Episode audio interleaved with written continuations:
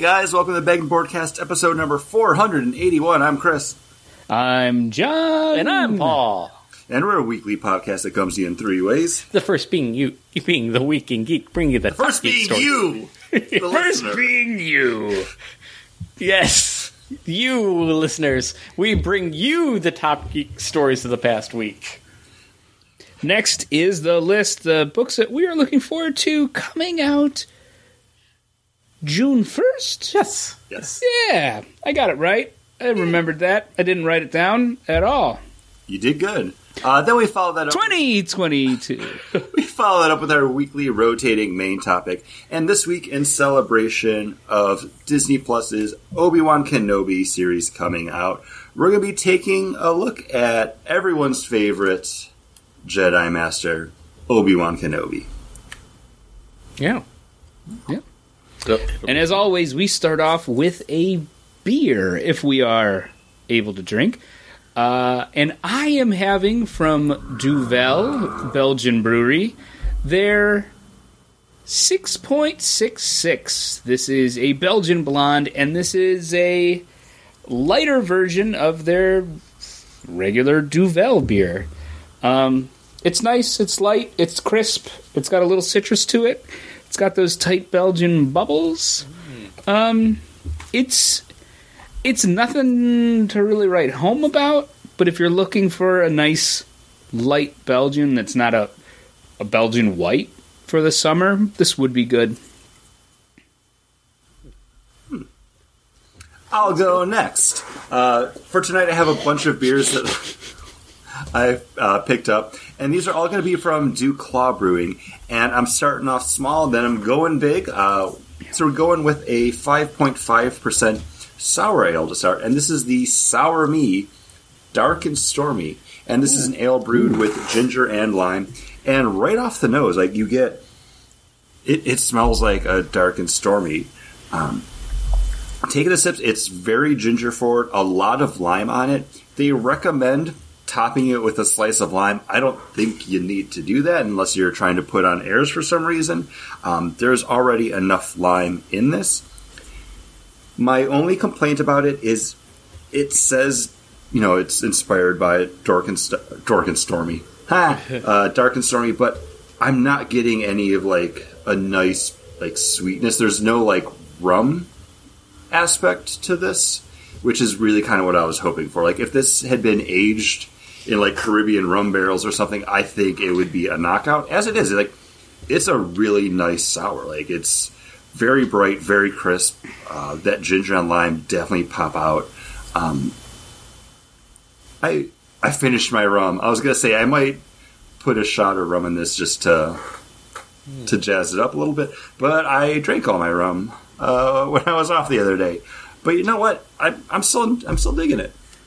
I was surprised when you said you're doing a light one, and then you said you had a, a, a dark and stormy. I was like, he's, I thought he was doing a light one. He's he's going to do a barrel aged because that's exactly what I thought. Or like, oh, are they doing like I don't know something as they used cane sugar as a sugar eh, to help eat the yeast and do that. Like I was, but it's odd that it would be called a dark and stormy and not I mean, it's have some something extra besides just ginger and lime because you could also just call it a mule then right Yeah.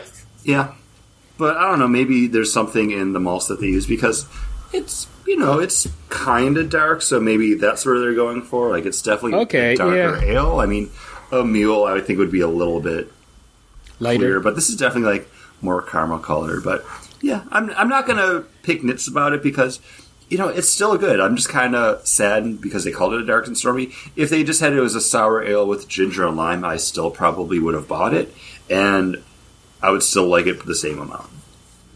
what was this where was this brewery from Duclaw, Duclaw yes.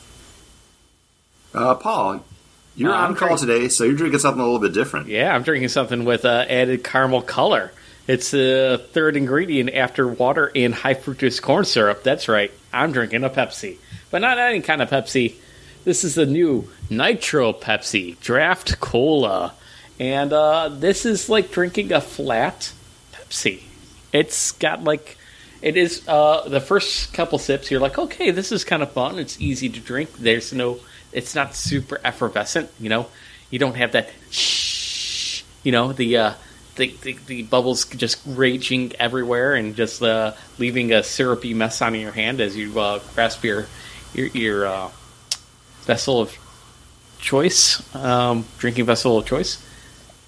Uh, but then after dr- getting through most of it, I, it's just like drinking a flat Pepsi. It's not great.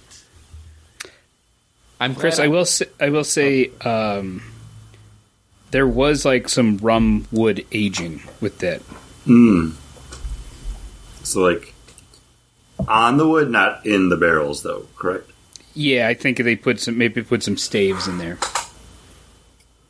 I don't know what I was expecting from the Pepsi Nitro, but I was thinking of you know a little bit frothier. I don't know, a little bit. Uh, yeah, I would have agreed Paul. I would have liked it a lot smoother. And the smoothness is right up front on it. But also, like, once that little bit of head goes away, it is just flat Pepsi. yeah, Because it's that creamy head that gives you that, like, hey, kind of like. So is it almost like a like a float that you like dug the ice cream out of? Yeah. Okay. yeah, Yeah, basically. yeah. What's- and yeah, I what's just fun had in a that? I had a root beer float before we started the podcast. Did you really? Yeah, yeah, because I wanted to have a good uh, baseline. what if, guys? I'm not on call. I, I go crazy with sugar. like if I'm not having alcohol, I'm I'm sure I'm a sugar fiend. It's uh, no, uh you know, uh, Monday Fun Day. I wanted to uh, play uh, the card game that my grandmother taught me back when I was a kid and drink beer, beer floats. So uh, You had the fixins and you said, why not keep going? why not keep going? And I, I wanted to compare and contrast because, you know, that's what they're, you, right? That's what you're kind of thinking you're getting is kind of like a float quality kind of thing. And it is not a float. Maybe the next one with the uh, vanilla will be like, okay, this is like a float. But yeah, after that head's gone, man, it's. There's not that rich creaminess that I was expecting from it either. You know, Yeah. that nitro creaminess. Um, Because you're, you're expecting it to drink like a Guinness. Yeah. maybe, maybe. Yeah. And it's it's still pop. It's still just soda. Just Yeah. soda. Or pop, whatever. Don't email. Well, email me, listeners. I dare you. But yeah, that's going to head us into the news, and we've got a bunch of stories from the past week. Uh, where do we want to begin, Paul? wh- What do you think is the most noteworthy news that we had previously discussed? I, I, I don't know. I kind of like my story about Marvel getting the like the sound likeness, the the video likeness, uh, and signature likeness uh, rights for Stan Lee uh, from uh, his two different ho- his estate and also I guess POW! Entertainment Company. Uh, so Marvel said that they weren't planning on like doing new digital cameos with the likenesses rights, but But What else Uh, they Stan Lee do? is going to be in the Hall of Presidents now. I, I do think this is going to be more one of those things for, I don't want to say archival purposes, but it'll let them use him in like the back of a comic book as like a Stan says this book's okay with like his signature on it. Um, I'm just hoping eventually down the road we get like a Wonder Years type series that'll be voiced by an animated uh, Stan Lee, where he can just it'll be like his life story. Oh, kind of like Young Rock. Yeah. And it'll just be like, boy, was I tired that day. But Um, this deal is only good for like five years or something like that, too. So it's not even like in perpetuity. It's Probably a right to extend it or something. Yeah. Like, it's so it's. I just don't. I, I would rather have Marvel have the rights to his likeness, signature, and like voice than the other companies that have had it because that's when they started doing like weird stuff with it, like the NFTs that they were going to be releasing. Right. and like all that crap. I would rather have it be associated with something that he worked with and created than just someone else like slapping his name on stuff like from the house of Stan Lee, hmm. Blue blue blah blah man. Like no, it's Stargazer. cr- created in the spirit of Stan Lee. Like I don't I don't want that kind of stuff. Yeah. I'd rather ha- like them slap his name on something and like put out a special cover than than anything else. I'm selective with my cash grabs, guys. Uh, and Um, speaking of, oh, go ahead. I was just going to say uh, something we forgot. I think I don't think we talked about it last week when it happened, but uh, Frank Miller creating his own comic book line Oh. or comic book. Co- he's creating his own comic book company, and Dan DiDio is stepping in to also work with it with him is the uh, publisher, right? Probably, Okay. I, I do remember I- you sending that over to us and thinking like, oh well, that'll be on like the back end of the preview stuff that I don't pay attention to or pick up. Um, I don't know. I've aged out of reading the Frank Miller stuff and like thinking it's cool because it's just it's edgy for edgy's sake because it's got to be like you know that comic book raconteur. Like he's got to r- roll in and be like batman says god damn it now and you can see his dick. Well, that doesn't make a good story. No, um, I, I, one of the things I did see about it was um, one of the reasons he wanted to do it was to give more voice to creative artist team, uh, artist and writer teams. Um, so it is going to be kind of like uh, Image, where they own they own their material that goes through there. They'll, they're just, you know, Miller's going to take a portion of it and then he's also going to do a Sin City Western and a sequel to uh, his Ronin book through it. See, I saw that in the title, So- and I'm like, well, I'm not interested in either of those two books. so I didn't realize there was publishing, and that he was actually going to have other creators come Yeah, on. yeah, it's going to be a it's going to be a comic book company. So he's going to he's going to do two things, which probably he'll do like the first issue and then nothing else. Uh, we've seen that before, uh, and then um, yeah, it's it's more to showcase uh, different writing and artist teams or a writer and artist to do stuff. Okay, well, I like that a lot more than I like. I just. I like the thought of just Dan DiDio back in the comic book world. Any way he can do it. Yeah. I don't know. I was hoping that he'd go back and uh, work on a trying to get reboot back up there. let's hope not maybe they'll do the maybe they'll do a reboot comic Yeah, maybe. Uh, But building off my previous segue, and speaking of cash grabs, uh, everyone's favorite Red Ranger, Jason, aka uh, Austin St. John, the actor that portrayed him, is being uh, federally charged uh, with wire fraud for engaging in a payroll protection program scheme where him and a bunch of other people were involved in creating fake businesses and then applying for uh, payroll protection loans during the uh, COVID pandemic. Um, so, yeah, John, you had an interesting little tidbit off of that, too. Uh, yeah, um, all the original cast had just signed on to do a reunion or special. Um, but the one thing you forgot, Chris, is like when they were arresting him, he was yelling out, "It wasn't me, it was Bulk and Skull." Oh. They were probably like peering around a corner. What? Man, if only the putties had attacked at that point, he would have been able to get away. um, I don't. Celebrities don't do dumb things. Like you're already going to conventions and frauding people out of their money for like headshots and signatures. Just, just continue doing that because at least the fans are getting something out of it, and you're not defrauding the government.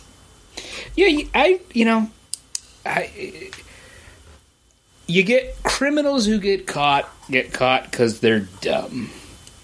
There's no like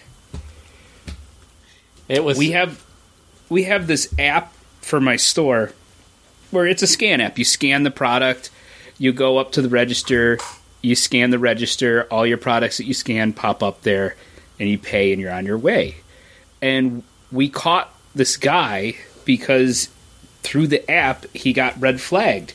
He got red flagged because he was going through the store, scanning things, and then deleting them off the list. but he would do the same items every Wednesday at the same, like basically the same time. And they're like, "Well, this this isn't a this isn't a random thing." The guy stole like thirteen, almost uh, thirteen hundred dollars over Jeez. over this matter of weeks, and it's like, yeah, if you were gonna do it, why'd you scan it? Like you could have just mimed that you were scanning it if you were gonna just delete it anyways. I think So it would they- be really funny if he actually made like a beep boop sound as well. Oh, oh, that one didn't boop. Let me try again. Boop. Oh, it worked. no, that's good at all. Speaking speaking of something else that works, uh, one of my one of my favorite Doctor Who's uh, was David Tennant, and we received word that both David Tennant and Catherine Tate will be returning for the Doctor Who 60th anniversary special. Um, the Doctor and Donna was one of my favorite Doctor companion matchups. I'm excited that she's going to be coming back. I'm happy that they're both still interested in doing like their versions of these characters like 10 15 years after they originally portrayed them because it's been a minute we've had multiple doctors since then Yeah, and he, um, what was it? The the day of the doctors. the fif- that was the 50th yeah, Oh, jeez. and this is what this is. Ten years later. Yeah, the, is it the 60th is, the, anniversary? this is the Yeah. 60th so yeah, I'm just going to get some. Uh, the nitro exploded, so I'm going to get some paper towels and clean up my desk real quick. ooh, But you guys carry on. You go ahead and uh, you jump into that i'm going to try to find a news story that paul probably wouldn't want to talk about and that's going to be Most of them. most of them. Uh, that's going to be uh, announced recently too that Daredevil's going to be returning to Disney Plus with a brand new series. Um, showrunner for the last season returning, as well as Charlie Cox. Um, apparently, Disney has enough interest in this character not just to bring him back for Spider-Man: No Way Home, but also keep him around doing something new. And if we see more of the Defenders kind of spinning out of this, cool. If not, that's fine too. Like Daredevil was my favorite of all of those, anyways. yeah, and they said it's gonna be a soft reboot. Like almost all the characters are coming back, um, and then you know everything has happened in the previous series, but they're gonna take some liberties to make stuff better, or in their in their vision better. Um, yeah, it definitely was. It was the better of those shows, but it still had its. It still had things against it. It still what they still weren't great. I, I put it at the top of the like top tier. That I don't have anything springing to mind that I disliked about it. I mean, I know there were some episodes that kind of maybe meandered a little bit. Um, as a whole, I enjoyed it. Uh, much like I don't want to jump into She-Hulk until Paul's back, but much like I think I'm going to actually enjoy She-Hulk, which we did get the official release date and trailer for. A lot of people are having issues with the CG in it, but I think that's probably unfinished. I think they'll polish it up a little bit more Yeah, before the series comes out in August.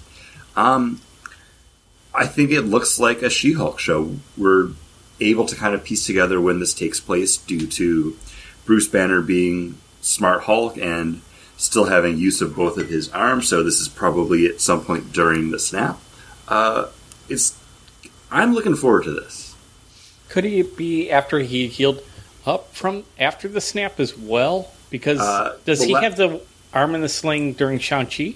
Yeah. Yes. Okay, my bad. And then he's Did you guys actually already back- talk about that? Not yet. We literally Okay. just started talking about it because I saw you kind of milling about. Um, no, because at that point too, he's also reverted back to just regular Bruce Banner. Ah. Um, but Paul, you're the you're the big She-Hulk fan amongst the three of us. Your thoughts on the trailer? Uh, I was just wondering where Andy the android was with his uh, uh, his chest, pl- his uh, what was it, chalkboard? Right? Do was you- it Andrew? yeah, yeah. Do you want to been be carried around like a baby by Jennifer Walters? Uh, you know what? It probably wouldn't be the worst. Probably be pretty good. You know, Uh, in- In my younger years, I'd totally be into it. younger, like twenties. Oh yeah, yeah. It looks fun. It looks like I mean, I, late a- teens to late twenties. Uh, that that range there. 39 max. That's it. Well, it wasn't last year. I'll tell you that. I'm excited because uh, I hope it's more than just a procedural like attorney show, and it definitely seems like it's going to be that way. I hope they don't lean into that too heavily. The uh, I- attorney law bit. I think we'll have like an overarching like big story, but I'm okay if they go a little bit more low key, like small potatoes on this, um, just to do something different. I think not But- everything needs to be huge world or multiverse ending threat. Um, let, let's have some fun and then bring her in for maybe some bigger, bigger thing.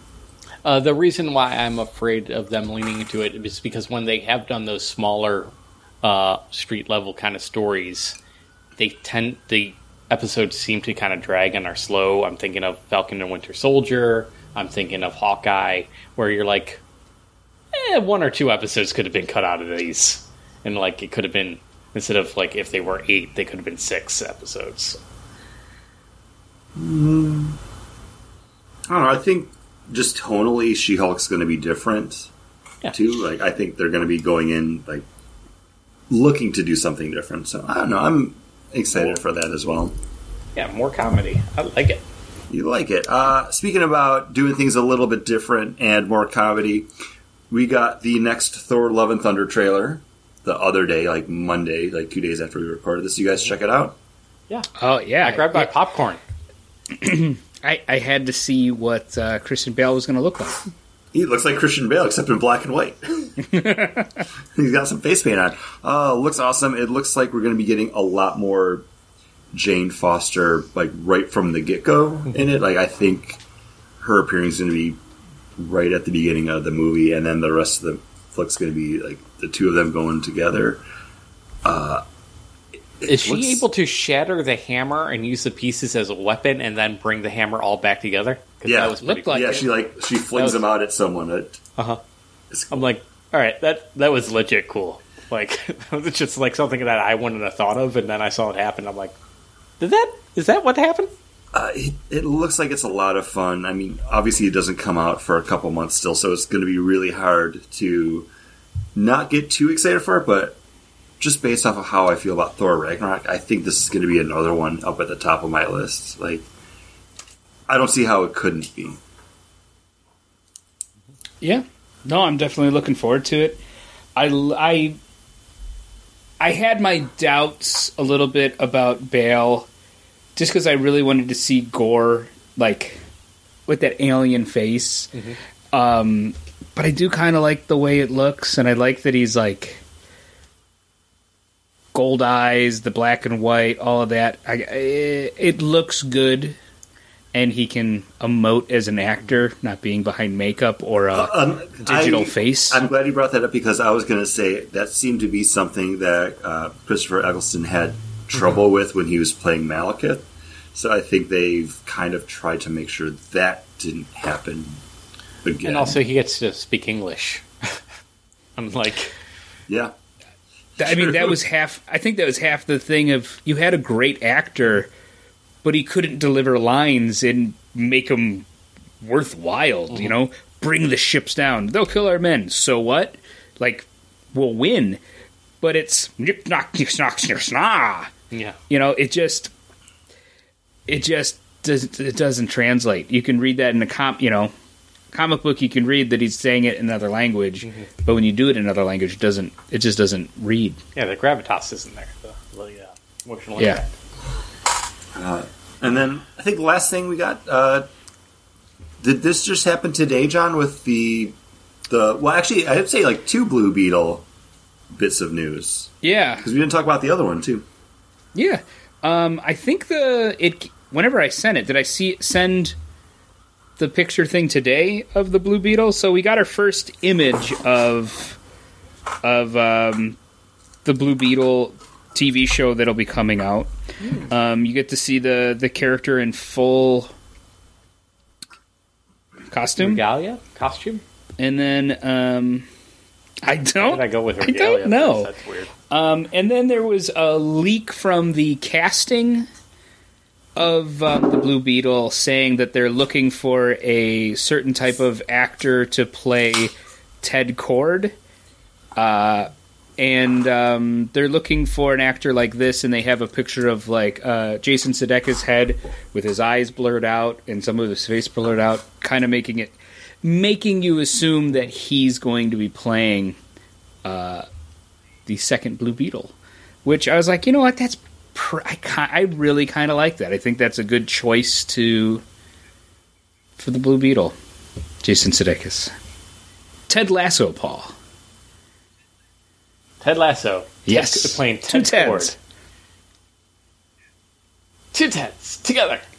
Well, as one. Yeah, I, yeah. He's he's a very like I loved it on SNL when he played the devil. Just so likable. Just so you know. So uh, if he brings that likable personality to to Ted Kord, I think uh, I think it'll serve the character very well. So. Uh, I think he will. He just seems like a very likable guy. Um, even in the oh other SNL actor Will Forte um, in his Last Man on Earth show, Jason Sudeikis played his like more successful astronaut brother who has also uh, survived the plague, and he was fantastic in that as well. Um, I like him a lot. And so I was getting my beer. Did you talk about our first look at the actual Uh, Jaime yeah, Reyes yeah, Yeah. Beetle too? And it's full Yeah, of and regalia. full Okay. regalia. Yeah, it.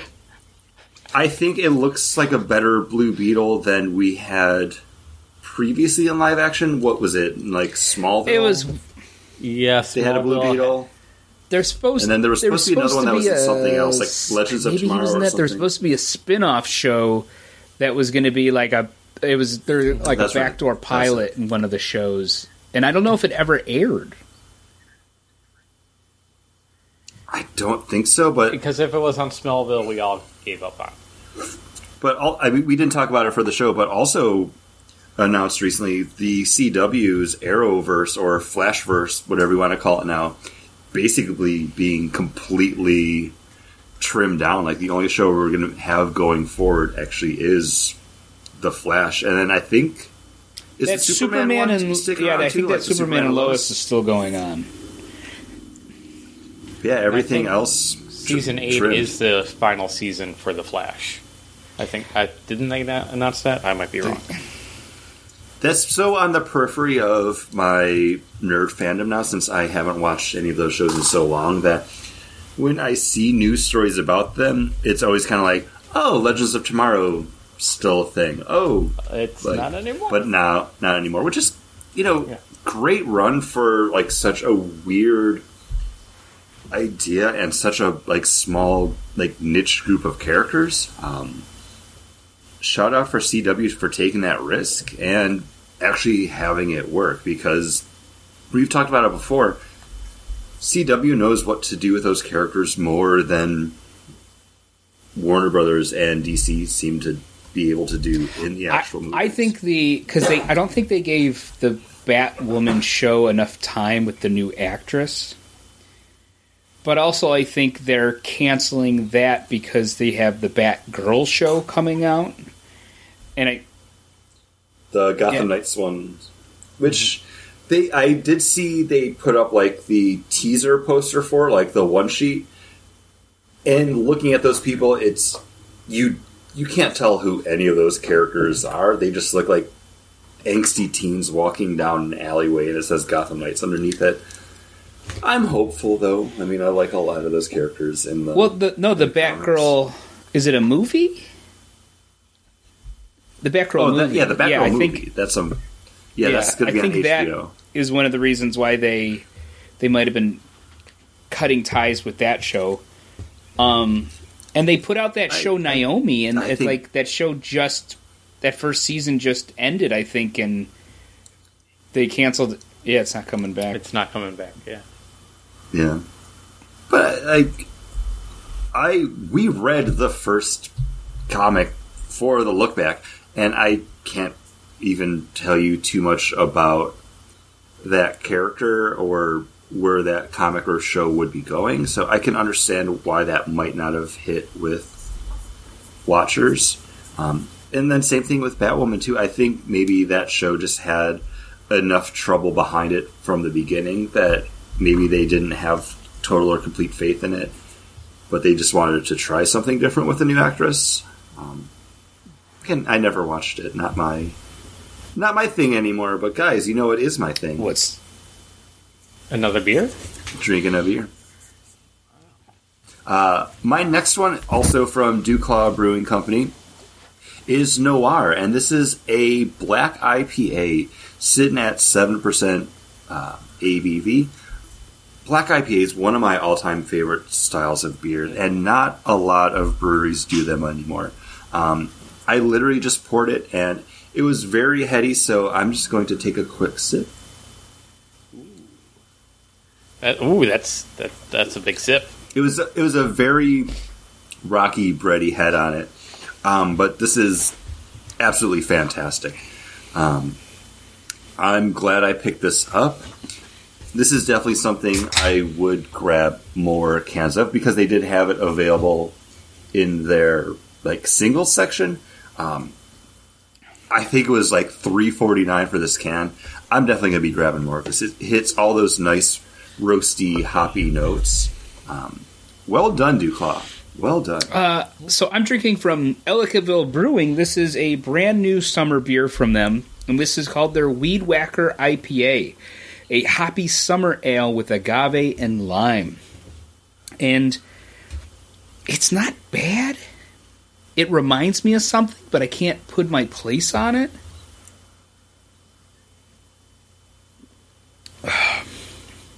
Five percent. It's kind of like if you were rinsing out your mass agave out of your glass with kind of a, just like a malty beer. It's it's really not bad, but it has that kind of margaritiness to it with that agave and lime. Um, but it's still like a beer. I could see at a picnic popping some of these down. Like it's really not bad. I think it's nine ninety nine for a six pack, twelve ounce can, five percent. A hot day, you finish mowing your yard or you're walking the parks, Chris. Like this would be a nice beer. How you would get this beer down there, I I do not know. Um, yeah, I haven't seen any Ellicottville stuff. So, I think there's you know. places in New York that don't get it. So I'm I'm always surprised by what does wind up popping down here. Um, even just this past week, we had the big comic book convention in Orlando, MegaCon, and every like supermarket or like my beer store had end caps up for Dragon's Milk because Dragon's Milk was the official craft beer of Orlando Oh. MegaCon which really weird. Okay, cool flex. Uh, but that's awesome. That's one of my favorite beers. Uh, as part of that, they had the Dragon's Milk Reserve salted caramel available. I was going to try to keep one of them for tonight. Uh, I was not able to because it was the right amount of salty caramel with that Dragon's Milk that I I just drank all of them. I'm sorry. I'm sorry. I, I couldn't. I couldn't wait. Um, yeah, love it. Paul, do you have any other beverages you're going to be tearing into? Yeah, I'm I'm gonna get a sour belly pretty soon with all this sugar. Uh, this is the Nitro Pepsi Vanilla Vanilla Draft Cola, and again, uh, this all the bubbles expl- uh, escaped as I first opened it and you know poured all over my desk. Uh, so this is again a very flat Pepsi that has the very light hint of vanilla on the aftertaste. It's not. It does not scratch that itch of a root beer float. Guys, if you want a root beer float, just make yourself a root beer float. I don't know, it was under five bucks for me to get these two cans plus a uh, 20 ounce Gatorade at the uh, place I was at a at a convenience store on the uh, Seneca Nations reservation. So you know, no tax. But you know, they they weren't expensive at least. You know what I mean? like, like if Was I it- stop at a gas station, a gate a twenty ounce Gatorade is like two fifty just right there. So that leaves another two dollars and forty cents to be divvied divvied up between these two sodas. So So you didn't wind up loving them, but was it worth it to buy them just for the experience of trying something different? Mm. I was excited to try them to try them. Now that I have tried them, I think I'm more excited to tell people, no, no, no, don't don't do that. Don't do that. I didn't. I didn't think you they know. know. were bad. If somebody wanted to try them, I'd be like, yeah, try it. Like they're fine. They're fun. Like it's something different. I mean, did you try that the the coffee Coca Cola that they put Yeah. out? That was pretty awful. Did you try the uh, the hot hot nacho? Uh, I haven't tried the hot uh, the hot uh, I- I hot tried that. Cheeto. yeah, you tried it, the Mountain Dew, Um, hot Cheeto Mountain Dew. I don't know, like Mountain Dew is one of those things. Like if I see a, a new flavor of it, I'll always just buy a bottle when I'm like waiting in line to check out at the supermarket. Um, the hot Cheeto one, it it wasn't super spicy. It was just kind of like a nice little tingle in the back. So you're like, oh, that was kind kind of zippy. All right, but it tastes just like Mountain Um, I think my favorite of like the new weird Mountain Dews that they've done is like just the pink lemonade one that came out. Uh, Just because I used to love pink lemonade. pink lemonade's delicious. It's one of those things like going to my grandmother, she would buy like the can of like the the country time mix. I would just I would just eat it with a spoon. it's delicious. yeah. And the list, guys, that's the comic books we're looking forward to coming out June 1st, 2022. And John, you were talking before the show about the book that you're going to be picking up, and I'm excited to hear more about this. Uh, yeah. So when um, looking through the books, I saw that Marvel had put out an Aliens book. Um, I guess they got the rights when they bought Fox, and uh, the cover was actually pretty cool. It was kind of a Queen take with people with face huggers on, um, and I was like, oh, "That looks pretty cool. Like, let's check this out." And um, I'm gonna pick up the first trade, uh, Alien Volume One: Bloodlines. This is written by Phillip K. Johnson and then art is going to be by Inhyuk Lee and Salvador Larroca. And um, issues one through six for ten bucks, nine ninety Well, that's not bad.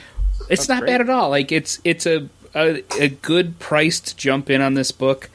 I love Alien and Aliens. Um, you know, Alien One, Alien, Alien Two. I even like Alien Four. After Alien, they all get fuzzy. I don't think I've ever seen a single one. Really? Really? I know I've Guys, seen more you of knew them. I, when I first hung Yeah. out with you guys, you knew I wouldn't have watched that movie. I don't know. It's, you know, But you're a movie. sci-fi fan. yeah. But he also And- hadn't seen Dune. And guys, you've also have now hung out with me at, since then, and I've never have I haven't watched that movie. When have we because ever I ta- don't watch that many movies. But either. also, when do we ever talk about Alien and besides like if something's happening? if I saw that, I would have told you guys how I've seen it. Like Um, I talk to you guys about every single movie I watch. I watched Alien on Christmas. Everybody had gone like we did our Christmas morning stuff. Everybody had, went to take a nap. I was by myself and I was like flipping through like what can I watch? And Aliens was was on HBO and I was like, all right, I'll I'll watch Alien. Um, It was great. so you've never seen Alien? Do you have any desire to? I guess that's the follow up question. I don't know, maybe near Halloween now because that seems like a good. That seems like one I would handle and could watch for Halloween. Like because Kate gets and Halloween now starts in my house in August, so um, it's right around the corner. So I got to fill out that time Have- bracket of.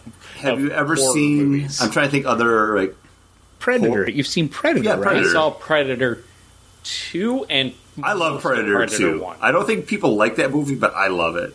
I like Predator. Predator 2 was great. and I saw Predators with you guys. That's true. Yeah. Um, I actually liked that. That, was, wasn't terrible, but it didn't. No, get it was enough play. good. It's better. Um, th- it's better than the Alien versus Predator movies that they made. Have you ever seen? book comic book? Have you ever seen Poltergeist? No, but I know of the scenes. Like it's in the Okay. zeitgeist. Like they're here, and you know, You Great move the beginning. headstones. You didn't move the bodies. Okay, I didn't know that part. That oh, that's a huge part of I, the I knew, I knew that they it was built on a Indian burial ground, and I'm like, most Indian tribes were migratory. Did they carry their dead with Not, them? not an Indian burial ground. I think you're thinking about Pet Sematary. Have you ever Oh. seen Pet Sematary? No, No, oh, that would that would kill Paul. Um, So creepy. what other '80s horror movies are like? I don't know. Maybe Uh, I Ro- just took it for But granted what because about this comic book that John is? This is more interesting. When, when does this take place? This alien Uh, movie? so is this it a takes- retelling of the Nostromo, or is it Um, no, so this oh, a new egg is hatched? So uh, Gabriel Cruz um, gave his life for the the Weyland Co- Corporation, um, and has actually survived an alien attack. He's now come back to Earth. His son is an old man because he's been in stasis for all this time, and he's trying to suck into this world. His best friend is a bishop esque robot, and he gets pulled back into the world of aliens because he's got nothing else going for him. Uh, it's how it the all the covers look cool. I mean, they're Salvador Larroca, you know, covers, so you can't go wrong. Salvador Larroca did some of my favorite X Men stuff back when we. It was a little bit after we had gotten back into comics, but his is like that. I started buying X Men again, and I'm like, okay, yeah, this book looks great. Uh, so and it was just like you know what I'm I love horror movies and there's no good there's no new horror movies that really are any good. It, it's all remakes now, which I'm okay with. Like some of that stuff Yeah, gets me um, excited. every once in a while you you stumble upon, uh, upon something, um, but I just can't find a good horror movie that just I just really like, and I love I do love the Alien movies. Um, so yeah, I just was like, you know what, let's give this a shot. People seem to really like Hereditary and Midsummer. I haven't watched and- Midsummer, but I've heard Um, good things, and I want to watch it. But Hereditary, don't. The no, Vitch. don't. Vitch? No, Yeah, that wasn't good it's- either. It's Um, kinda boring. I want to watch that one. Um, it's. I heard it was good. My mom really liked the Northlanders. That's not Northlanders. I can't remember what the movie was Uh, the called. Northman. The Is it Northmen? Is that the one that Northman. Yeah. But my mom Uh, likes yeah. It's a new movie that just Yeah. it came out just a little while. it, Yeah. like Ethan Hawke's in it. Um, but my mom likes Viking stuff. She's a big fan of like the show. I, I think it's literally just called Viking, like, yeah. Vikings or the Vikings. Um, yeah, because she she took like the the swappier inside of the the cheek test and found out that she is like three point eight percent like Nordic. Like Viking heritage. Here we go. something else to dress up as. She's one of those people. right. Twenty six and you. Yeah, that's it. Uh, that's it. Paul, what are you going to be dressing up as based off of the comic books that you're consuming? Uh, a, a corpse of one of the Super uh, Justice League members because they have tragically fallen in battle, and now we see the aftermath. And Justice League Road to Dark Crisis number one, uh, written by a whole group of people and art by the same amount of people that did the wr- writing. So this seems to be like a little bit of an anthology, just lead-in book. It's six dollars, pretty pricey, but it's forty-eight pages. So you said this before, like anthology. Do we think it's actually an anthology, or do we think it was just such a big book that maybe they are like, okay, so and so, you write the page, like the dialogue for these pages. Someone else you draw kind of like they did with Fifty Two back in the day, where it was like someone's coming up with a story and then like shipping it off to people to. That would be cool if it's like 52, but I'm just like Well, not not like Fifty Two, but is it kind of like book by committee almost? It might be. Uh, I'm just seeing one, two, three, four, five, six, seven different characters on the cover, so I'm assuming that we're going to get a focus on maybe a team up of a couple of them, and then just you know what what's happening with the characters that are left on Earth that weren't uh, whisked away in the um, in the Death of the Justice League issue. So, Hmm. we'll, we'll, I guess we'll see. You know, it might be good, but it all starts here. I thought it all ended here. Did you guys see the um, really cool Batman combined with uh, Superman for the new Mark Waid book? It's a really The it's a cover. really cool costume. Yeah, I guess at some point they they Oh, not the half Batman. No, Superman, no. like right straight down the middle thing that I'm used No. to. not to I get think off I know what the subject. cover you're I listened to you, about. Paul, but I like, all it did is made me think of how cool that looked. Uh, no, I think I saw the cover you're talking about because it caught my attention, and it's kind of made me more excited for reading World's Finest, which isn't going to be what I'm picking because I'm picking Magic the Gathering number 15 because literally that's the only book coming out on June 1st that I'm buying. I even went to see what else was coming out that maybe would just spark my interest to talk about.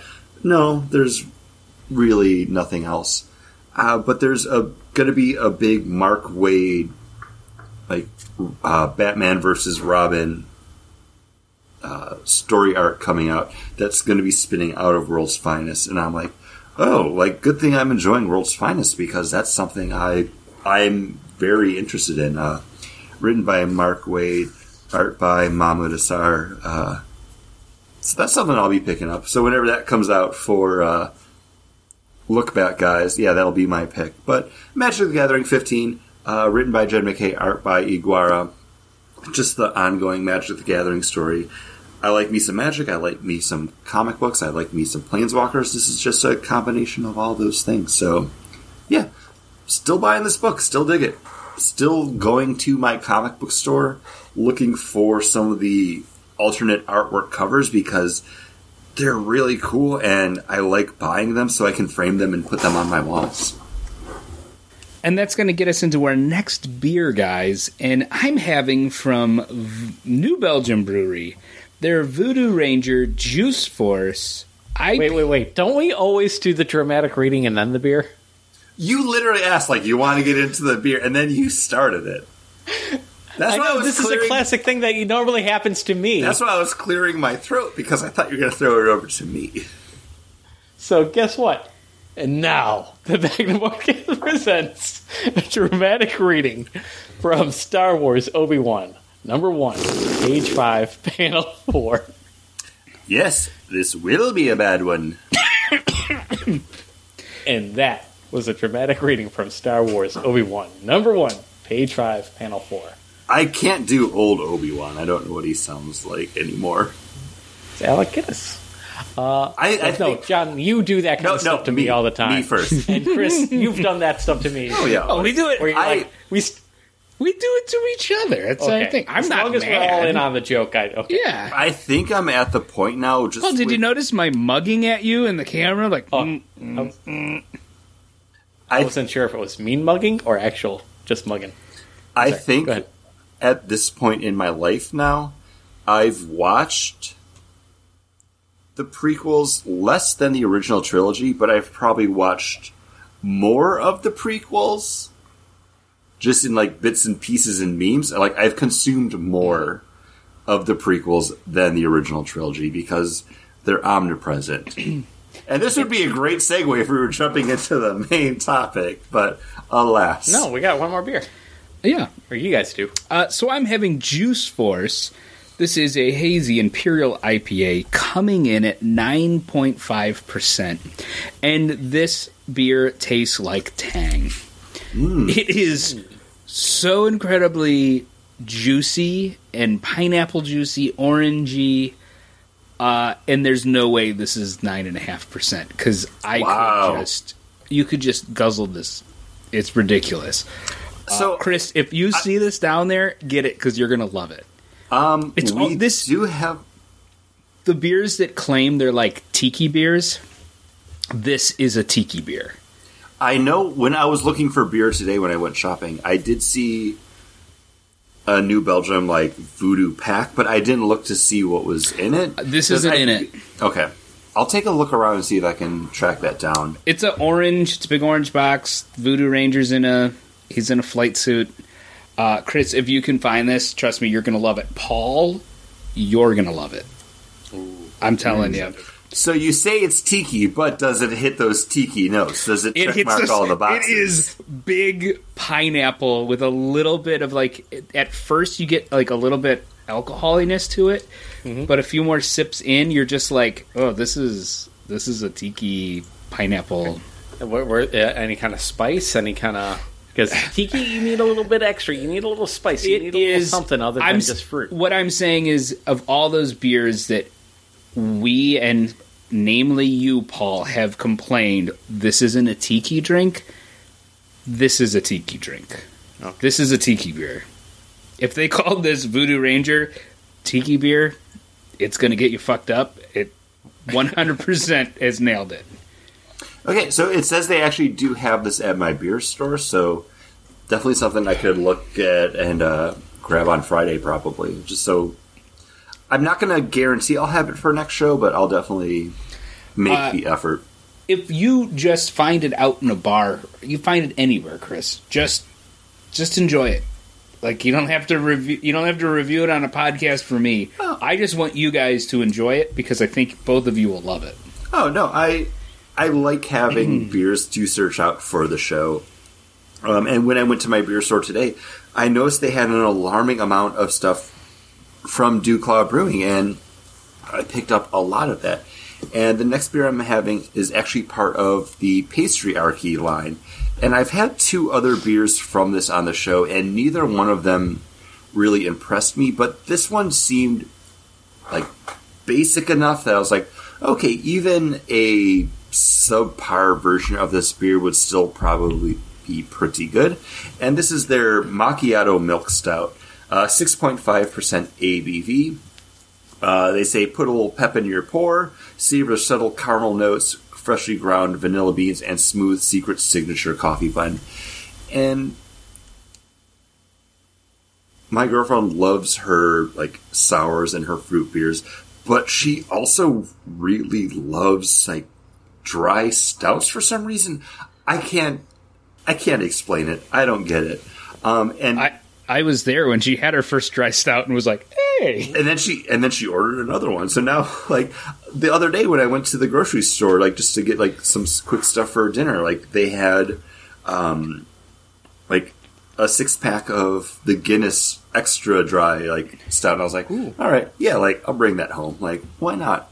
Um, I don't get it, but when I was pouring my glass of this, I just like sipped a little bit off the edge of the can. I was like, oh, she'll probably really dig this because it's a very nice stout. You do get that milk sugar sweetness. It is a milk stout, but then being that macchiato stout, it does have a very subtle like vanilla spiciness up at the front. Um, of the pastryarchy beers I've had, this is probably my favorite one because it's the most simple. I do have two more that I grabbed. Probably won't be drinking them tonight just because, you know, we're about to head into the main topic. Uh, we've already been recording for a minute. I don't know if I'm going to have them for the next show or it might just be for post recording drinking um, because they're getting bigger and bigger from here on out. Uh, th- this is this is solid though. Um, this has kind of restored my faith in the pastryarchy line, and it makes me look forward to the other two that I do have. Which one's like a raspberry chocolate cake stout, and the other one's a chocolate cherry dessert stout. So yeah, that's all I got for that. Um, Paul, do you have anything else you'd like to talk about? No, In lieu of uh, having a I was drink. just going to ask you real quick. Do you think that these Duclaw's dessert beers scratch your itch for those uh, Blackwater series from Southern Tier, I th- or are they a different breed?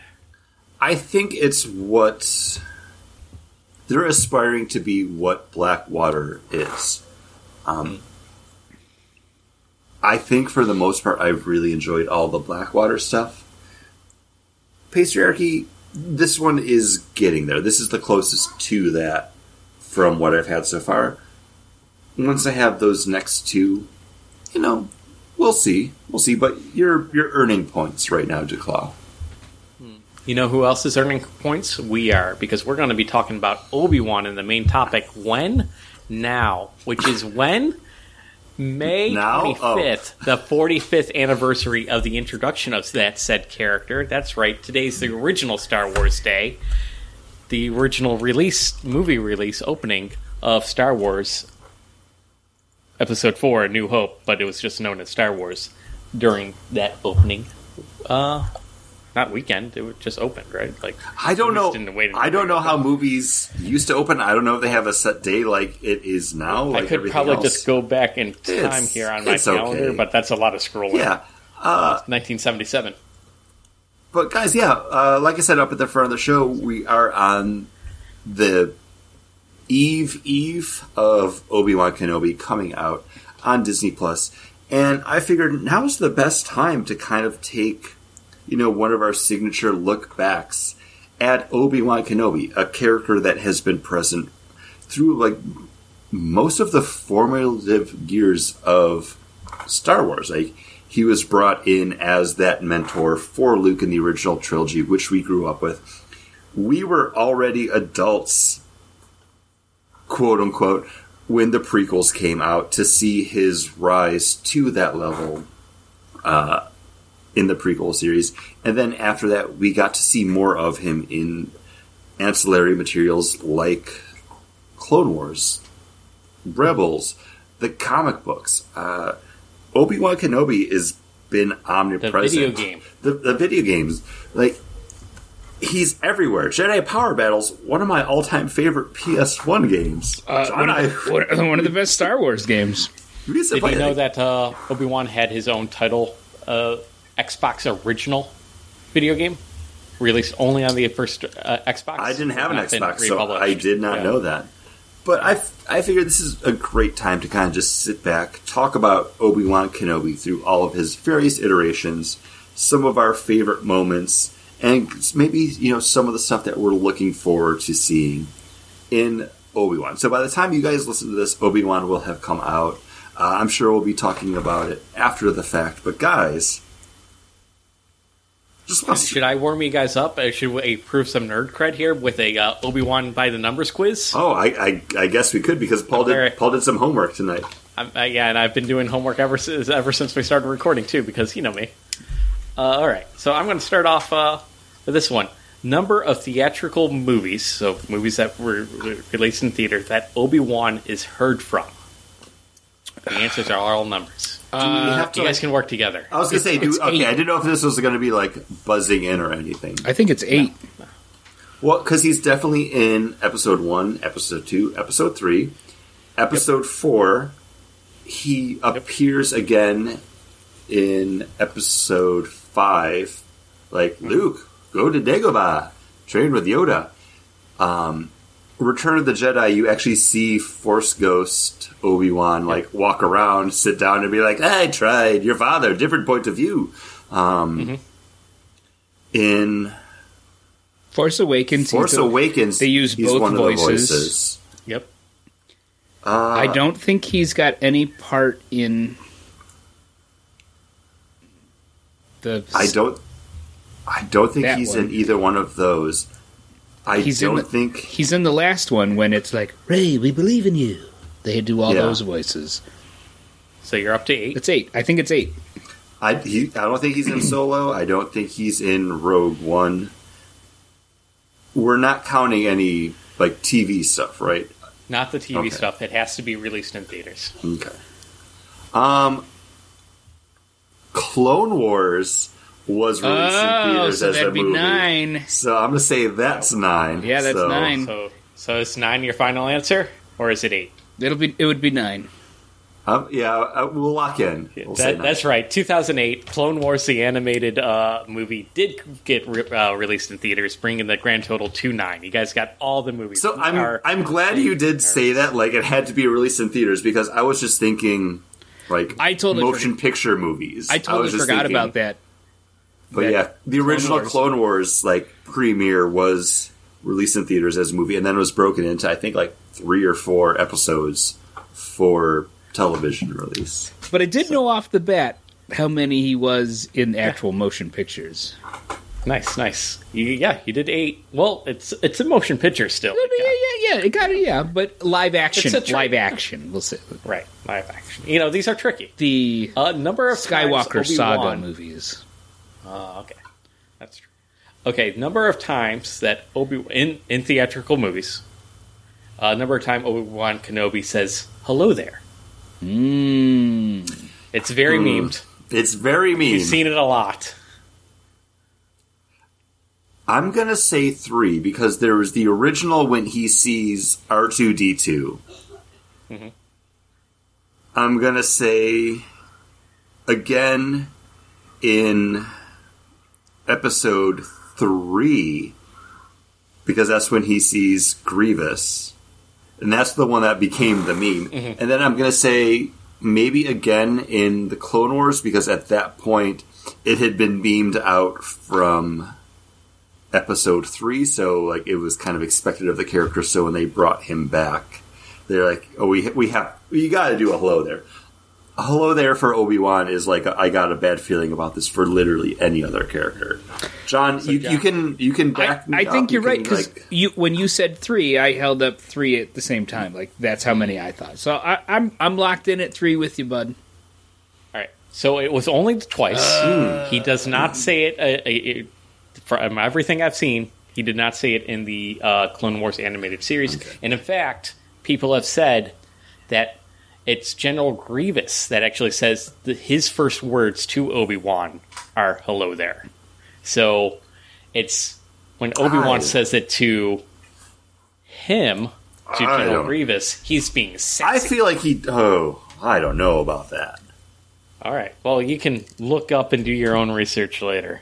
Talking about the movies, how many different lightsabers did Obi Wan use? Yep, makes sense.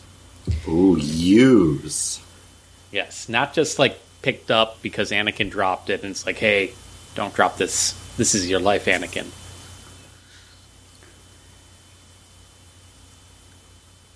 Use This one's like had to ignite. John has a number. I got a number. John, start talking. To talk, John, yeah, I'm going to say your three. number? I'm going to say three Okay. uh, because he's got his original one. He uses. I the- think he lost his original one when he fell. he when he fights with Attack of the- when he fights with Darth Maul, he uses another lightsaber. It's not his. I think it's Kai Quan Jinn's, right? Qui Gon Jinn's, yeah. Okay. Uh, and then in two, somebody rolls up and throws him a lightsaber. And then I guess four, because he again gets his own. He gets another new lightsaber, right? So I guess f- my guess would be f- I, I'm four.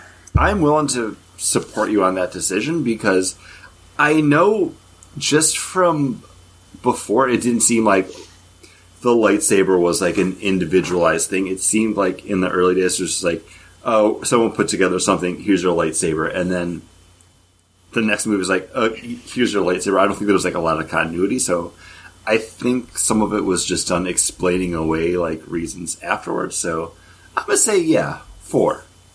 All right, very very close. All the reasoning is solid, but it is five because he He's does so lose his sloppy original. with them.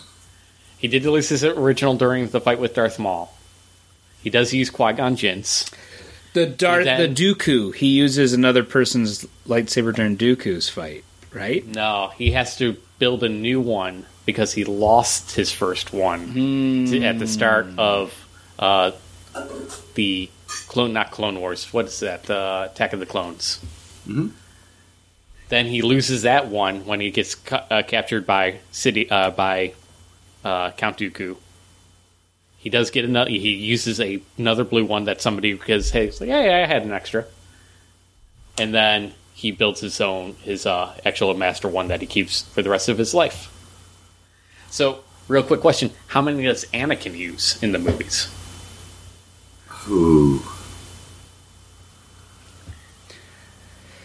All right, so he has his he has his first one. He uses he uses Obi Wan when he kills Dooku. Dooku. because he does like the scissor mm-hmm. thing.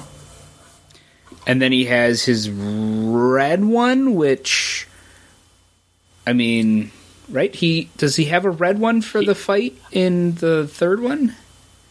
No, he still has No. his blue one. He, I shouldn't answer. but then he has a I'm different. not counting. I'm not counting Lord Vader, Darth Vader. Darth Vader is a different person from my point of view because this is an Obi Wan quiz. It's true from a certain point of view. Yeah. I, I, I feel like it's Star Wars, so you're always. Okay, Three's so- a smart choice right, because so, everything's okay, so always in it's threes. two because he uses Obi Wan's. Same, He ha- he the has same hi- thing with in Attack of the Clones. He loses them, and somebody gives him one, right in that Mm-hmm. fight scene. So uh, I think, I think, yeah, I think it's, I think it's. Th- I'm going to say three. Yeah, I, Chris? I I support that decision.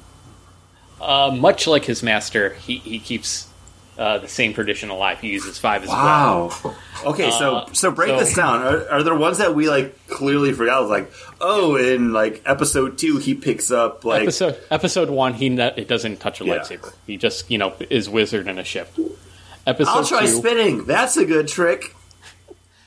episode two, he has his Padawan lightsaber that he built that gets destroyed on the conveyor belt. Yeah, when he gets like Oh. chunked on a Yeah. thing. I forgot about that one. Then yeah. somebody comes up and hands rolls him up a lightsaber. During the Dooku fight in that movie, he uses the one that Obi Wan uh, had, so he uses both the blue and the green. Then in um, episode three, he ends up using Count Dooku's and his own, Ah, which is okay. the Anakin saber, the, the the Skywalker saber. So that's your five. Hmm. I, I, I forgot about him on the conveyor belt with like the plate metal that gets. Pitching. All right. Yeah, that's a All right, good. so that's a here's good one. Second to last question. And also here I am like treating my lightsaber that I made like the holy grail. Like I know. doesn't leave my apartment even. And these They people, go through them. these actual Jedi People masters, laugh at me for having three. I need at least two more. I don't. That's all I'm saying. I, I let a three year old play with mine, so they're just like throwing them everywhere. yeah. Uh, okay. Since uh, we're going to talk, second to last question, the age of Obi Wan Kenobi at his death, when he fights Vader for the final time, and then becomes one with the living force. Uh, when was he struck down, and to become more powerful than he could ever imagine? so what? It's it's At what age? It's eighteen years between episode three and episode four, right? I'm I, I think going to it, answer that. I think it's around there because by the time you meet Luke in episode one, he's he's a teenager, like 17, 18. Definitely.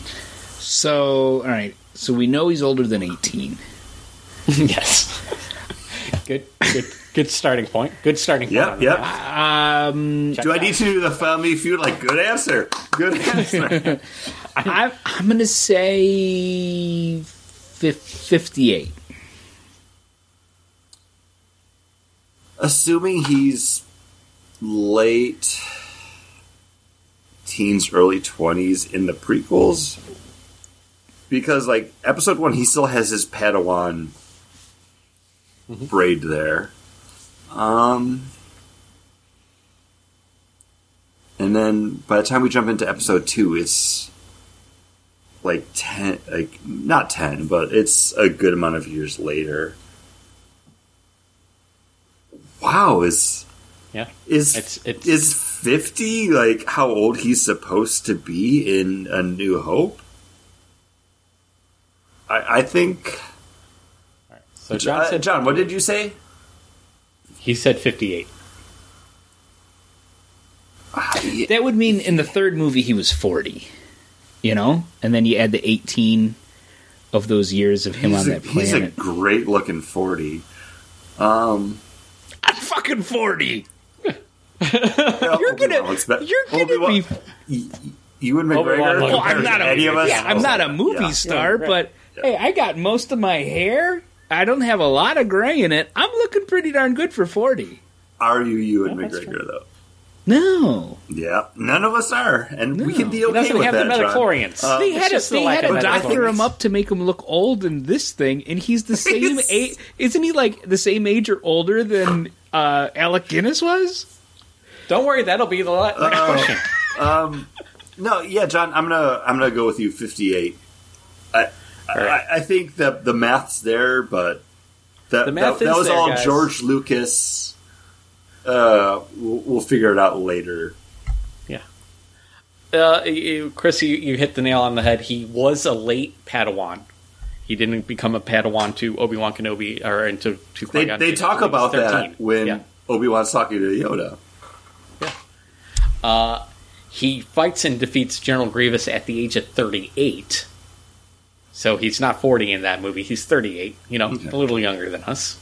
And uh, then it's 19 years between. Okay, really So close. He's 57. Fifty-seven. Hey, I, So real close. I mean that's pretty good. Yeah, that's yeah. that's fantastic. I would I would count that as a win. Like that's I'm giving that's myself. government I'm giving myself there. points yeah, for that, that. counts. That counts. So, so guys, how old is Ewan McGregor right now? Uh, Ewan. I'd. He's got it. I mean, don't pay attention to actors like this. I don't. I don't know. I Right, don't. but it's a it's a quiz. No, it's a quiz. No, it's, yeah, it's trivia. It's it's a trivial quiz. I'm gonna say fifty-four Oh my gosh. because he like I was a teenager and he was playing somebody in their twenties. Are you Trainspotting? Yeah. I'm trying to use Trainspotting as my like point of reference. So Trainspotting's in the so Trainspotting's in what like 92 no it'd probably be like 94 95 I so think it was he's 94 he's because I was 20 I, I remember seeing advertisements for it in comic books that I was reading. 22 uh, maybe we say he's 23 and 95 so There's a lot of math. 40 so okay so yeah he's like eh, like 50 50 53 54 i think that's a good number I think I think you're overshooting it. paul I, I don't know. I, Uh, you- you don't have a guess, Chris? At I- know. I- You're saying I- lock in a I guess. I don't- you're saying he's overshooting it. I you don't wanna- just 'cause say a he- number. Ewan McGregor isn't going to be upset. I know. Who's going to be upset? 'cause I'm- nobody's going to be upset. I'm erring more on the younger side of things, but I I don't. I want to say paul late, chris late how much forties at the most. So he's he's eight years older than you he looks good. I, that's all I know. Him and Jude Law. I don't know. Like we just watched uh, Fantastic Beasts: uh, Crimes of Grindelwald, the second of the Fantastic Beasts movies, and watching that movie, I'm like. Man, Jude Law is playing a young Dumbledore, but even that Dumbledore is supposed to be like 50 or 60 years old because by the time you meet him in Harry Potter, he's like 100 something. I'm like, homie looks good. Um, what did you say, John? Sorry. There's I a said lot 50, of numbers. 53 he, 54 he said 53, 54. He's waffling. He won't even give me Uh, a solid 50, one number. 54 54. Chris, you're saying 49? What are you saying? 50? 51? Fif- oh, what, what, what are you saying? 50. 50 even. Yeah. Uh, between the two of you guys, so you guys are right. 52? 51. Oh, 51. hey, so there you go. And Alec good. Guinness was uh, between 62 and 63, you know, because he had a birthday when he played Obi-Wan Kenobi in A New Hope. So the math all is checking out, guys. it's, it's pretty i was pretty close And Obi-Wan Kenobi was canonically 59 in A New Hope. So li- living on that desert planet ages you, man. uh, Jude Law is uh, 49. Thank you. that up. Thank you for looking that up. Jude Law, younger than you and McGregor. I appreciate that. I would put them like close. I would have said 50 for him too, so cool. Hey, there we go. Um, well, he might have a birthday coming up. I didn't look for when his birthday was. Maybe he'll turn 56. Trainspotting was 1996. I think okay. I said So you guys feel warmed up? Do you Um, feel like we've uh, established some nerd cred on uh, guys? Yeah, I'm. I'm. I'm ready to talk about some Obi Wan Kenobi because, again, like I'm super excited for the show coming out. This was one of those things that people have been wanting and champing at the bit for for years. They want to see that kind of lost time for Obi Wan Kenobi after the Clone Wars, after Revenge of the Sith, when he was on Tatooine watching over Bebe Luke, uh, leading into when we first officially meet him in Star Wars A New Hope. Um, we got some glimpses of this in the Marvel Star Wars comic uh, from like the journals of Obi Wan Kenobi, which really fun issues. Like I highly recommend those ones if you want like a great jumping on point for the Star Wars comics. Um, we'll talk about Ewan McGregor young prequels Obi Wan later, but in the original Star Wars, at no point was Obi Wan a character that I would count amongst my favorites or someone that I would even listen probably like my top 10 Yeah, favorite because he's a side character. He's He's a grampy, and I want to follow the hot, hot cool dudes. But sometimes, sometimes Grampy's Grampy's gonna be cool though. Gandalf's a Grampy. Everyone loves Gandalf. Nobody likes You mean old, old, Ben Kenobi? You mean Ben Kenobi? lives out the, near the Dune Sea. Yeah, I, I, I would agree. Like Obi Wan was just that kind of mentor kind of figure, but nobody. He was there to he was Yeah. there to start the He was story, supposed to give you some backstory and then kind of tell you about right. the Force. Uh, but yeah, it's not. It's not to the prequel movies that everyone's like Obi Wan's the shit. Gosai. kn- Yeah. And I do like Alec Guinness's Sir Alec Guinness's portrayal of that character because he does appear as that elder statesman warrior character that you believe he was someone that was a knight in the olden days 20 years before that? Uh, because you know empire rose galaxy fell to shit.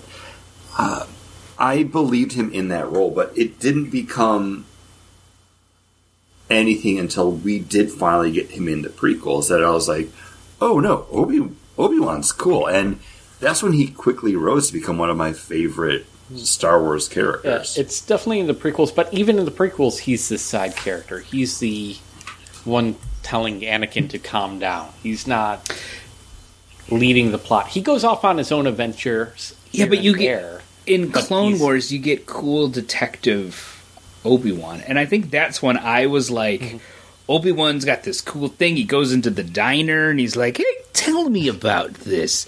And then he's Oh, this is from the clone. and then he's he's off on another like mission. He's by himself. He's fighting Jango Fett, and he's he's cool. Like Attack of the Clones, my favorite thing out of those movies is all the Obi Wan stuff, and it's because he's cool. Anakin's whiny and annoying throughout all of those movies, and the person who is the coolest in those movies is Obi Wan. yeah, Master, what are we? What are you going to do? I'm going to get a drink. you know, he just goes up there, gets a drink. Somebody's trying to sell him some death sticks. He's like, nah, mind control. you want to rethink your want to go decisions home or and rethink your, rethink your choices You don't want to sell me death sticks. And then he, then so you know the uh, the assassin rolls up on him and he just whoop, whoop, off of the hand again. You know, or for the first time. Yeah. So Good. So, what do you guys think of the original idea and kind of fan theory that originally Qui Gon wasn't a thing and it was supposed to be just Obi Wan Kenobi rolling into Tatooine to pick up baby Anakin from the get go. But then he realized, like, oh, we need some star power in this movie, and that's when they got in Qui Gon Jinn well, with. My whole thing with Qui Gon in the movie is he's just a blank slate. There's not much to him. It's with the extended stuff where he's like the rebellion, the rebellious. But that's- the like. The that's where the- I'm,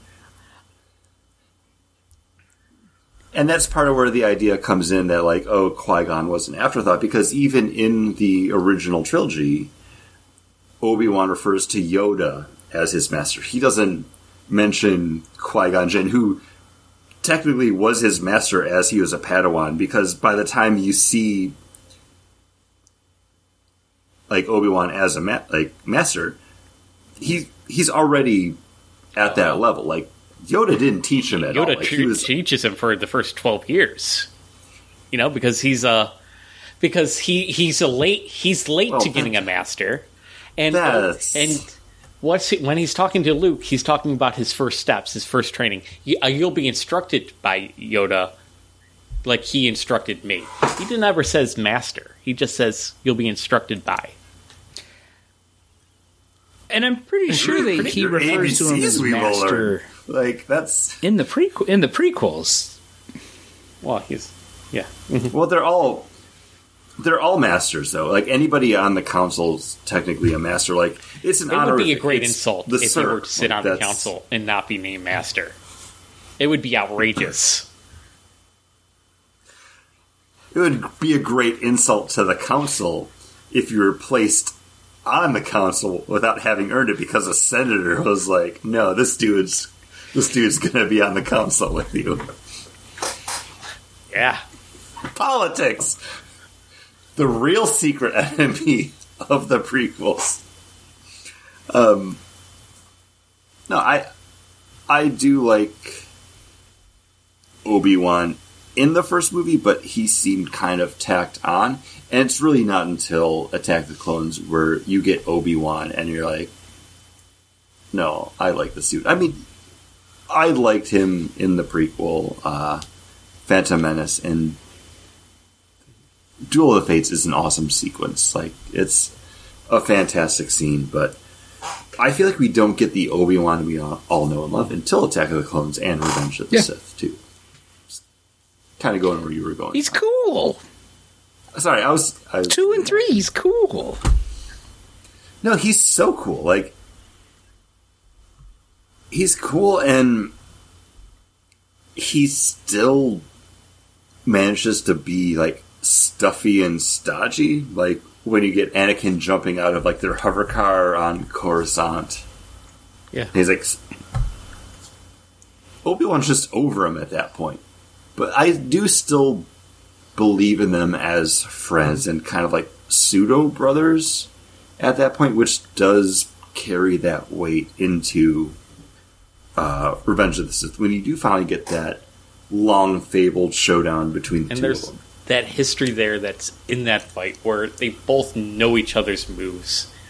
And I know that fight scene gets picked apart because, you know, they got the you know, the the named o- Obi Annie, which is just twirling your lightsaber to your side, you know.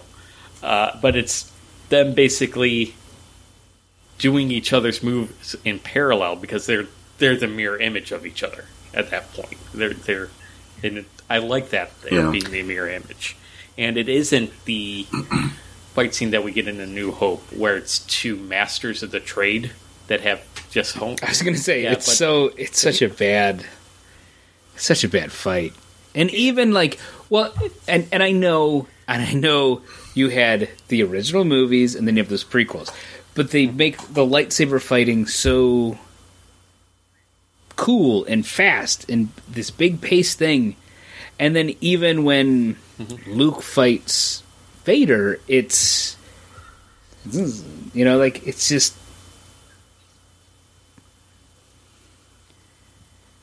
It's much more measured and calculated later on, and that's kind of something that you do see even in Star Wars Rebels when you do get that Obi Wan meeting Darth Maul in uh, the Twin Sons episode, where like all of their moves are so calculated, and that's one of my favorite Rebels and Star Wars and lightsaber moments of all time because it's two Well- masters mhm. just like meeting, and it's a samurai duel. It's like the two people meeting It's- on it's the the sands, scene- and it's like zink, It's a scene from Seven done. Samurai because when the guy's like, they they made their choice. "No, I won." It's like, "No, you didn't. I won." It's like, "No, I mm. won." It's like, "Well, let you prove it to me. Do it for real." And then it is. It's just that, boop, and he kills him. It's also in the And th- that's all that Okay. George Lucas. I'm gonna go samurai canon here. Influence. To defend the prequel I, I think at uh, lightsaber battles. okay. Yeah. Are you Um, talking about lightsaber They didn't train in Okay, lightsaber versus lightsaber training because there was nobody to battle. There was no Sith around. There was nobody using lightsabers. So the times that they did pull out their lightsabers, it was usually to fight big crowds of enemies, and that's why there's all this jumping around, and also to quickly deflect blaster fire. It's they're whipping around the lightsaber real quick because they're constantly having to defend and fight against blasters versus fighting against a lightsaber. So later on, when they basically start focusing on, oh, there's these inquisitors about that fight with lightsabers, we got to get better at defending ourselves with lightsabers. Then, yeah, the forms become a lot more measured and a lot more precise movements, and you get that awesome scene, uh, uh, episode, uh, season five, episode twenty, Twin Sons from Star Wars Rebels, and you then get the New Hope battle and stuff like that, where it's measured. I'm going to pick my spots where I'm swinging because it's not blaster fire anymore. It, they're now focused on lightsaber combat. That's my defense. That's why they're all jumping around. No, your your defense is solid. Your 'Cause you defense is sound. place. You got to move. Um, just looking looking at it from outside the bubble, I think they realize like, no, we need to make lightsaber duels cool and impactful, and that's why every one of the movies has mm-hmm. like a break, like a literal stop in the movie where you then get people like we're walking around, we're measuring each other up, zoom, lightsaber comes out because that's the moment. As a fan, like we're talking about Star Wars because we are Star Wars fans. Like, you want that moment where, like, oh, the lightsabers are coming out. Yeah. Here we go. Like, and I think the movie, like, the prequels do deliver on that, like, that promise of, like, a lightsaber's coming out. You're going to get a cool action scene. Where the Orig Tridge is more like, okay, you have a lightsaber coming out. It's going to be more of a story based like these are two opposing characters coming into conflict over something and this conflict is now going to decide where the story's going where it was more of an action beat in the prequels.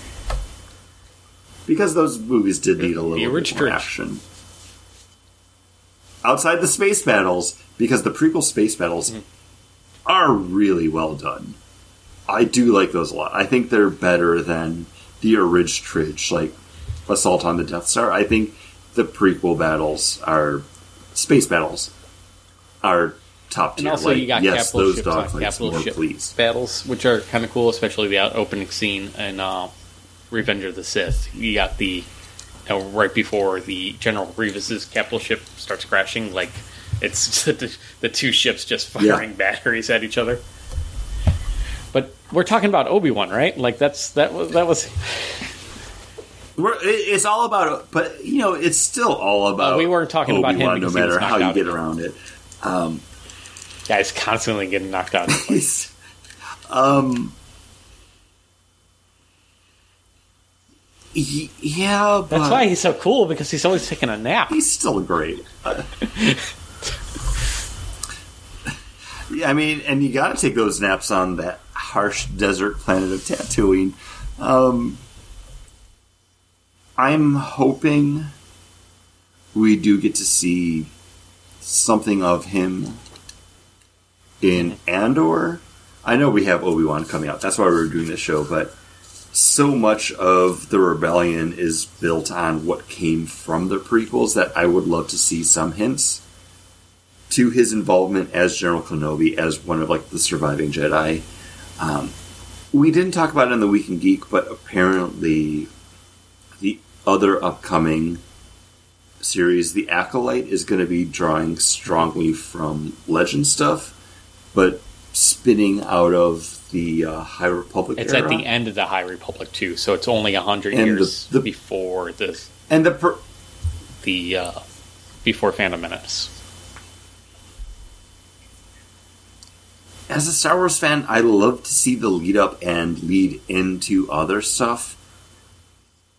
While I also, at the same time, despise being like spoon fed origin stories for stuff, it's hard to placate us, I guess.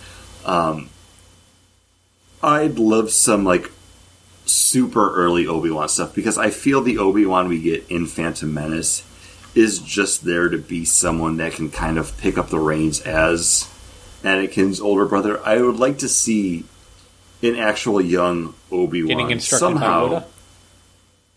Doing something. Qui Qui Gon was his master, but yeah, Yoda, sure. Where he's standing there just with like the training droid in front of him, being like, "Dude, dude, Instructs all the dude," as it shoots at him. mm, lost a planet, Master Obi Wan has. It's a real, it's a real bitchy thing you did to him too.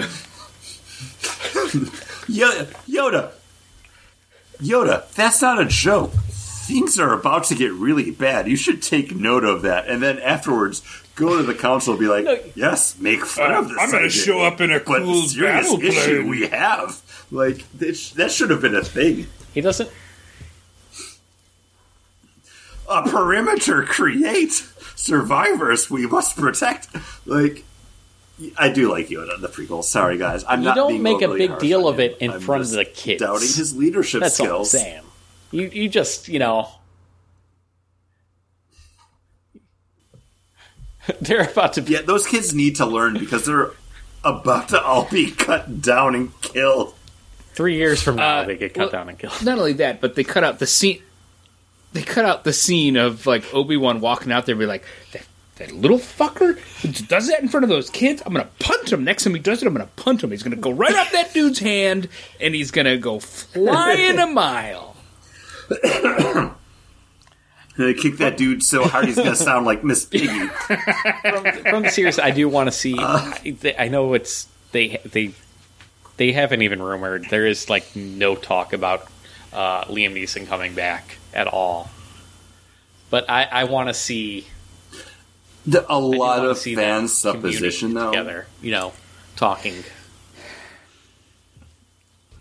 I, I'm, I, I, I had a conversation with someone before, and I was like, I'm worried that this series is going to be boring. Like that's my biggest worry. I want cool Obi Wan. Got to lead people off this planet. Got to get them away from Luke. Got to do that. Like just being like So- cool and off on an adventure, and it's just like constantly like got out of that frying pan. What? Fuck! I'm in another frying pan. I think from what we've seen just in the trailers and lead up footage, we'll probably get that. Um, I have higher hopes for this show than I did Book of Boba Fett because solely just based on the fact that they're bringing the Inquisitors into it. And it's going to be Obi Wan as that man on the run. And I think, again, we're recording this before the show comes out. Two days before Star Wars Day, 25th. Um, I think him. Anytime you see him in those trailers off planet, is because he realizes like he needs to get off planet, not just to keep himself safe, but because Luke's there. I think it's gonna be him like, I have to go. Like, I was here to protect this kid. Me being here is now putting this kid in danger. I gotta get to these weird backwater like Batuu esque planets where it's just like a hub for people coming and going. Um, I, I think you're gonna get some action in this, and I'm hoping they just don't want to give it away in those trailers because I'm counting on seeing Obi Wan fighting Inquisitors on his way to like his next plan that he's jumping to to get away. I just I just really hope there aren't those scenes where like he's with somebody and they're like how are we going to get out of this? And he sees like a little purple like lizard crawl, crawl up a tree and then there's a flashback to him and Anakin and Anakin's like, "Ugh, master, you're so stupid. Those are ramacologans, and if you step on them, they put out a gas that'll make you float." And then he's like, "Oh, don't you know?" And then he, you know, I'm Uh, so worried George, that that since George Lucas isn't doing this show, So, I don't George- think you so Obi-Wan worry means, about uh, it. MacGyver? with them bringing back Hayden Christensen. it's it's the it, it's the bringing back of Hayden Christensen that makes me worried that they're going to be doing a lot It's of him in the flashback suit. stuff. right? And He's coming for you. I I think it's Hayden Christensen as Darth Vader, kind of calling the shots, sending the Inquisitors out because I think this is going to be a younger Darth Vader who's still kind of settling in his role to send people out to hunt down Obi Wan because like I know he's still out there, but they're also still trying to build up what the Empire is at that point. So much like we had in this, like the comics, this is going to be middle management Vader who's delegating out his tasks to other people while they're they're building the Death Star. And you might get some Hayden Christensen like in the bacta tank or getting suited up, but I don't think you're going to see flashbacks. And if I'm wrong, I'm wrong. right. Like I'm not staking anything on. So this. that's I think John. That's your flashbacks. worst case scenario for cameo is flash bad flashbacks of Hayden Christensen as Anakin. Uh, Chris, do you have a worst case cameo? I'm sorry, John. Is that not your Uh, worst case cameo, or I I'm worried it's going to be boring, and I'm worried it's going to be kind of stupid stuff like that. Uh, my worst case scenario is we get Watto back in. Hey, Obi Wan, my friend. How's your friend slave doing? Oh, he's Sith. I don't know. His mom dead. That I don't want that. um, That was my Watto impression. In case you guys, It needed to be just a little more racist. It, it already hurt my voice. Like I'm already like reaching for my drink. I'm like, oh, I finished my other beer. Chris, by the way, did you have to was- get a Stein as big as you? This is from Sideward, sir. This was one of my Christmas gifts. Uh, it's their "Punks in the Waiting Room" uh, lager sign. It holds a whole can. Like that's all I need. uh, also, sidebar: the pastry archy. Um, I had the chocolate raspberry brownie one, uh, seven point six percent ABV. Really nice raspberry tart, smooth chocolate sweet on the back end with a little bit of stout dry. Thumbs up. That was my beer, you guys. Uh, Paul, what's your worst case uh, something very hamstrung that's coming from like the Filoniverse, just to put that character in there. That serves no like if the Bad Batch show up, like the full Bad Batch somehow. From Like- I, I, what I heard, and I think it's shown that she's been cast is the Omega. Obi Wan girlfriend that he Satine. that he had. well, then she's- that's going to be flashbacks. That she's supposed to be popping up in it.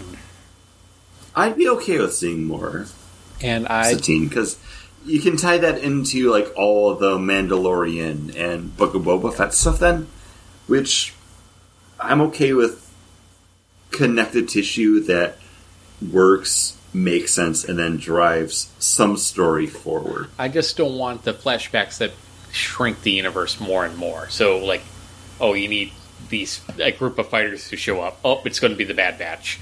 Uh, you need, you know, um, I don't even know. I was What was the name of the the female Sith who was like the main antagonist in the Clone Wars? uh, that's Ventress? So it's Paz Ventress. Yes, good job. Yes, She's Did she die in that series? she dies in the books. Uh, Ahsoka. Okay. she's kind of more of a counterpoint to actually- Anakin. I I feel like I don't think She uh, she actually gets redeemed, and she goes up back off. Uh, she goes off and has her own adventure. Yeah, that's what I, was, I thought. Um, like she'd be kind of cool to pop up. Yeah, I I'd be down to see a live action Ventress in something because she is one of those like fan favorite characters from the Clone Wars. And the cartoons. two of those two, Obi Wan and Ventress in the Clone Wars, man, those two were a sassy powerhouse. There was just some tension there, like they used to date or something. It was great. Um, That so would be just best case scenario now. Thanks, John. That's my. I was like, I would like her Um, to show up. If she doesn't show up in that, it'd be cool, like in Ahsoka. and it's another yellow lightsaber, or at least her Padawan saber was yellow. um. I'm not sure. So, oh, I don't know. I I did. I never read the Ahsoka book. I it's on my list of things to read to get into like the current expanded universe stuff. Um, but one of the other things I want to ask you guys: What's your favorite Obi Wan moment from what we've seen so far? It could be like a Ridge Tridge prequels. Just love that Owen Clone Lars Wars. burn on him from the tra- uh, from the trailer. from the trailer. Yeah. And then Obi Wan. That's why Obi Wan doesn't really care that Owen gets burned later. Ooh. Who's Uh, who's I- burned now, Say Lars? who's burned now?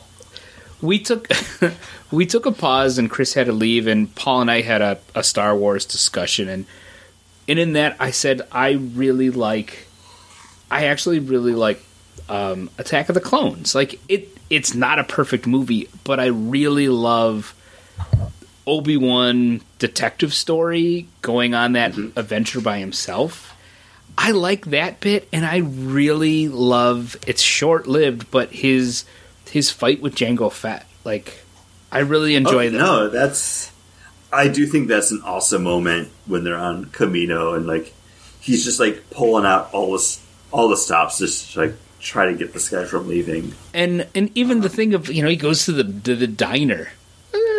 That's- Get the that's steak. what- Where's that? I don't know this is from the.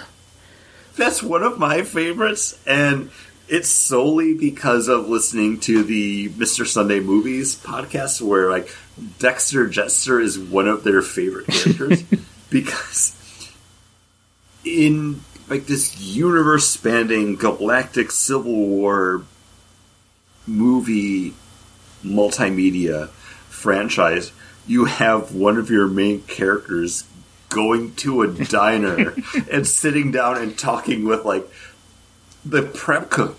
It's so stupid. And the fact that they and by they i mean lucasfilm sat down and designed that cgi character to have like a weird mustache Oh, wispy mustache.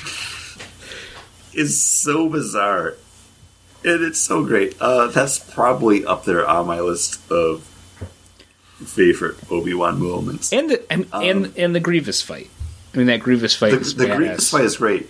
Um, that's that's also up there. Um, but my favorite Obi Wan moment is it's such a significant moment for that character because it's something that we had always heard about and been promised. It was that fight on Mustafar where he's fighting Anakin, and it's that moment where he literally like chops Anakin in half, and he's like, "I loved you. Like you were my brother. Like you were supposed to be the chosen one. Like, you were supposed to save us from the dark side, not fall to it." Like for me, like that sums up Obi Wan. It's just that like trust that he had in Anakin, in spite of Anakin just being like that shitty kid that's jumping out of the cloud car. It's him like leaping through like the hyper lift, like all those steps that Anakin made. That Obi Wan was like,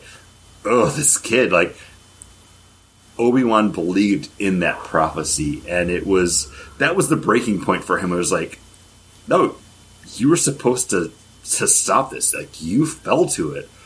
What the hell, man? Like." Yeah. I was with you through every step, and this is how this is how you you repay me. Like I I love that moment. It's it's He's like, and then he's like, "I'm gonna take your kids, and you're never gonna know about them." Well, not only that, he just leaves him to slowly try to climb out of the sand just to fall into the lava. Um, there is that.